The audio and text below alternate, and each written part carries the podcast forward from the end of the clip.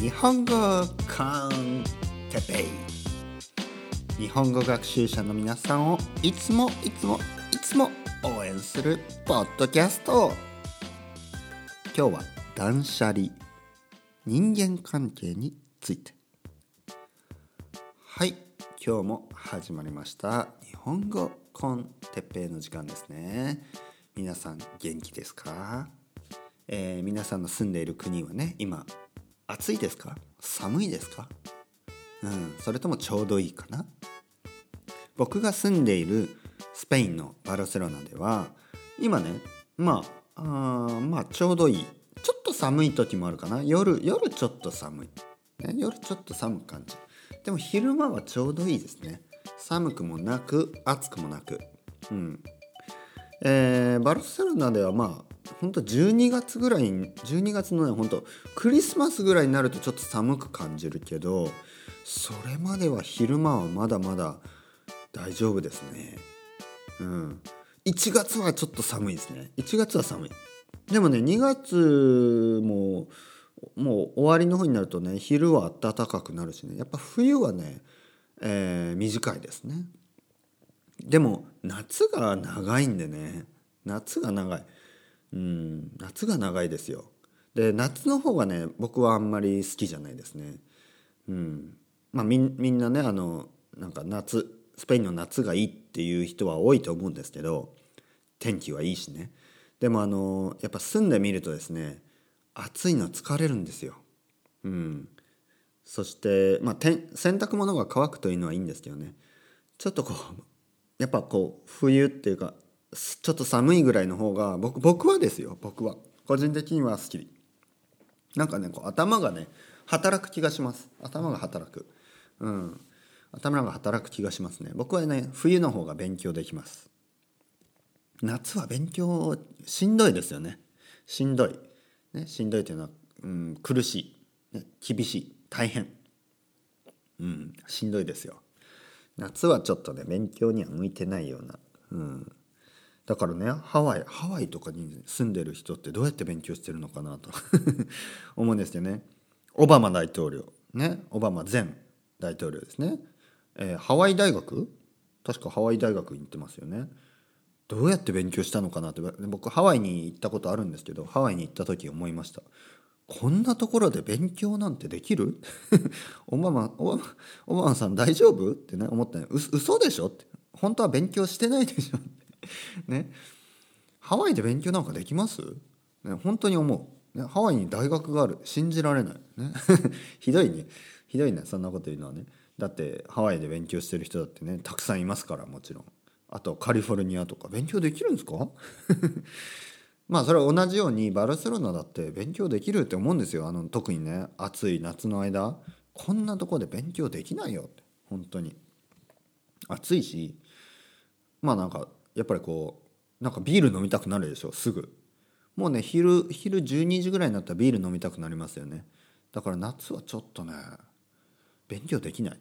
でも冬はね秋から冬にかけてはあのビールっていうよりはコーヒー飲んでね頭をキラッとさせてね勉強したいなっていう気持ちになるので僕はねやっぱちょっと寒いぐらいの方が好きですね、まあ、東京はね東京は夏は暑いし冬は寒いんでまあ結局同じなんですけどまああの至る所にねエアコンディショナーが入ってるのでエアコンがあるんであの冬は冬で別に暖かく過ごせるし夏は夏であの涼しく過ごせるんであの東京に行った時はあんまりね季節をまあ季節を感じますよ。季節を感じるけどそんなにあ暑いから勉強できないとか思ったことはないですね。暑くてもエアコンつければいいから。ピッてね。部屋の中でもあの外でも。でもねスペインだとね結構ねエアコンあんまつけないんですよ。日本ほど。日本ほどつけない。なのであの図書館とかもねそんなにね涼しくないんですよ。うん、だから暑くもないけどもちろんエアコンついてるから図書館の中暑くはないけどまあまあちょっと天気の話はもうその辺で置いといてですね、えー、前回ですね。前回。今日はちょっと前回に関係があります。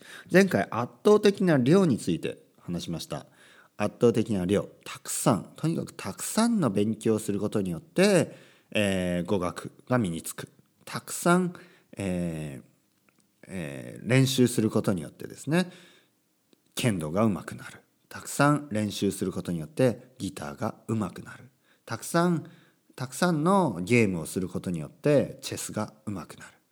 たくさんの、えー、運転ねたくさん運転することによって車の運転がね上手くなる。とにかくねたくさんたくさんすることによって学べるものねほとんどのねものはたくさんね練習することによって学べます。むしろたくさんやれば絶対に上手くなる。っていうことがねもう約束されてます。うん。僕覚えてますね。あのうちのお母さんうちのお母さん母親が運転がねあんまりうまくなかったんですね。あのいついつ免許取ったのかな？ちょっと覚えてないんですけど僕は子供の時に覚えてますよ。お母さんは運転が下手だからみたいなのね。でお父さんはね運転がうまい。でもお母さんは運転が下手みたいな。車の運転がですねなんかそんなことをいつも言ってたような気がするんですけど今今ですよ。もうもううちのお母さんも年ですけど今ね今65歳ぐらい？あのまだまあ年って言ってもねもまだ若いんですよね日本人だとね。まあまあ日本人だとじゃないんだもう世界中でね65歳って今若いですよ。うん、で運転がねうまいんですよね。うまいです。すごいうまい。ねあのー、たまにしかね会えないですけどたまに会ってね、うんあのー、母親のねお母さんの運転する車に乗ってみるともうスラスラスラって感じですよ。うまい。うん、年齢を感じさせたら、まあ、年齢年齢いったから上手くなったんでしょうね。だからあの僕が子供の時は多分まだねうちのお母さんって20代なんですよ。僕はね24歳の時に生まれてるんでね、うちのお母さんが24歳の時に僕は生まれてますからあのすごい若いんですよね。若かったんですよ。僕は僕は子供の時まだ20代。僕が中学校でもまだなんか40歳ちょうどとかそんなもんだと思う。あ違うな。僕は中学校の時まだ40歳行ってないの。30代。すごくない？若い。僕は大学生の時に40とか40ちょっととかそんな感じですよ。若いな。若いね。若若いですねうちのお母さんね。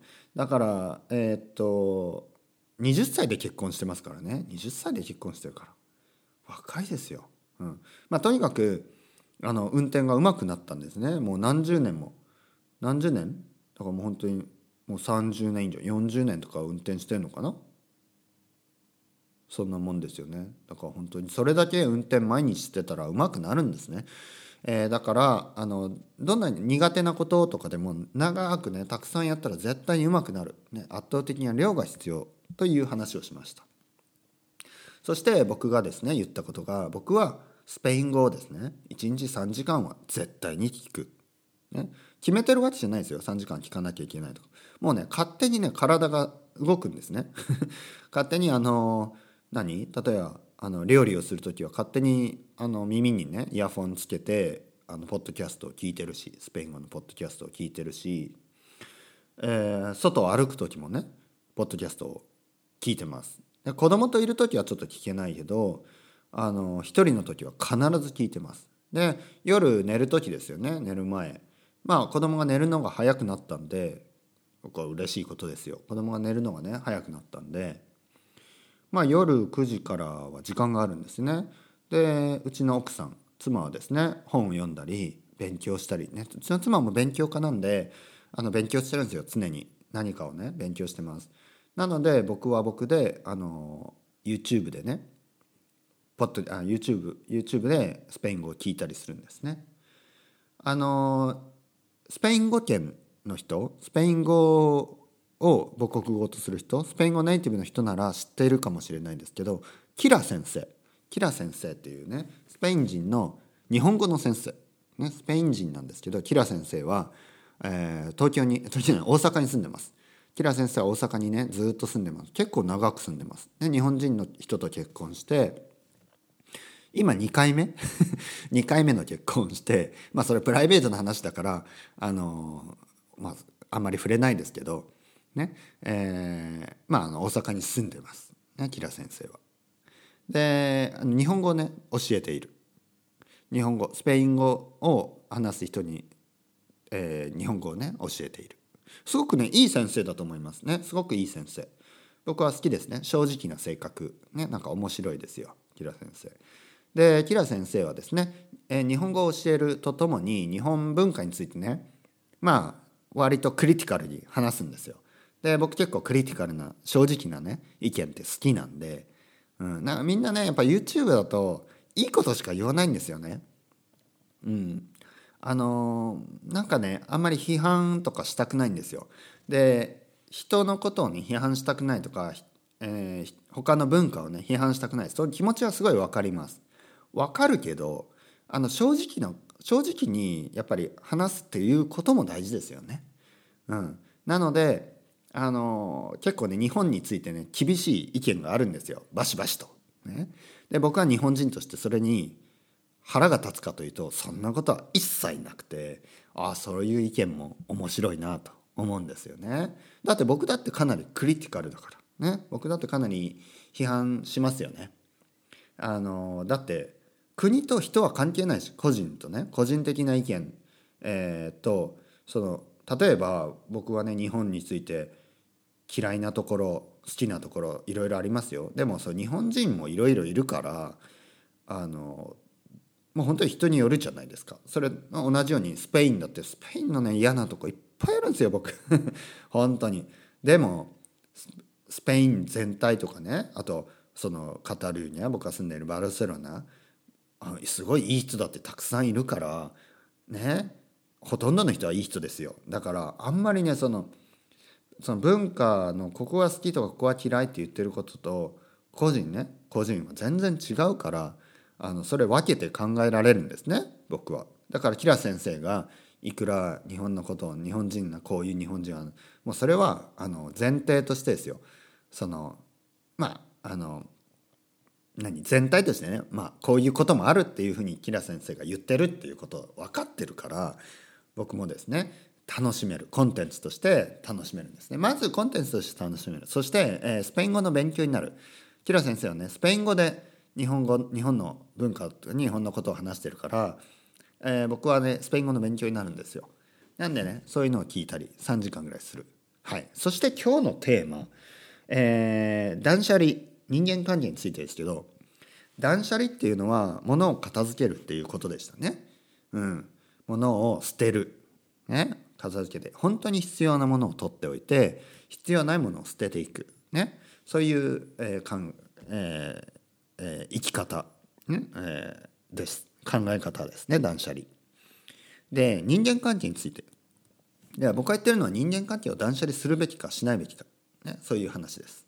はい、で人間関係ですね。友達もしくは知り合いたくさんわわけわかんない わけわかんないぐらいいる人いますよね。Facebook1000 人みたいな。うん、まあそれはそれでいいですよ。別にあの Twitter みたいな使い方をすれば Facebook1000 人フォローフォロワーがいるとね、えー、まあなんか自分が言った時にお知らせできる、ね、例えば何かイベントをします来てくださいって言ってね。やっぱり10人とかより1,000人に届いた方がいいですから。だから Facebook をね Twitter みたいな使い方をする場合はあのそれでいいと思います。ただですねあの人がたくさんいるとあのやっぱりいろいろ疲れますよね知り合いが多いと知り合いが多いと。で好きな知り合いばっかり好きな知り合いばっかりが多ければいいけどなんか苦手な人とかもねたくさんいるとかそれやっぱ疲れますよね。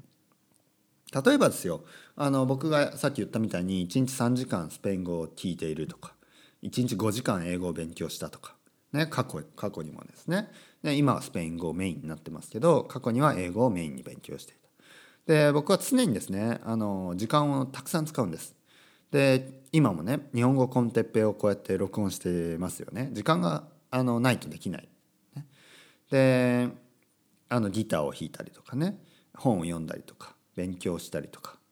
あのとにかく僕はね人より時間があるような気がしますよね。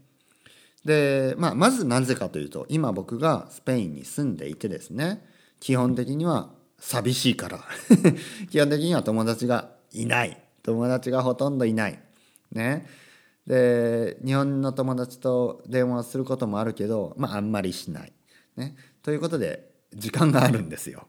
ね、断捨離断捨離するとかしないとかの前に人間関係があのすごい少ないので自分の時間がたくさんあるんですね。これはある意味嬉しいような寂しいようなね悲しいような僕はちょっと悲しみの方がちょっと大きいですよね最近は もう少し知り合いがいてもいいんじゃないのかと思うんですけどまあ逆に言えば自分がやりたいことするべきことがたくさんできる、ね、だからこうやってスペイン語を勉強したり日本語コンテンペを取ったりできるする時間があるんですね。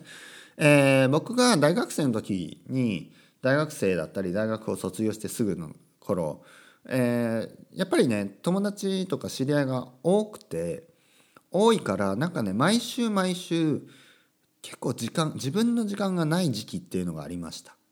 うん、でその時に思ったんですねこれはダメだと。だからその頃からですねやっぱり本当にあの人間関係をあんまりね無無無意味に広げないようにしました広,、まあ、広げないようにっていうのはその人の出会いをなくすっていうわけではないですね。それは良くないと思います、ね、だけどそのうん明らかにね自分まあ損得じゃない。人間関係は損得じゃないけど明らかに自分に損しかないような人間関係ってあるじゃないですか。損しかない、ね、損しかないっていうのはデメリットしかない。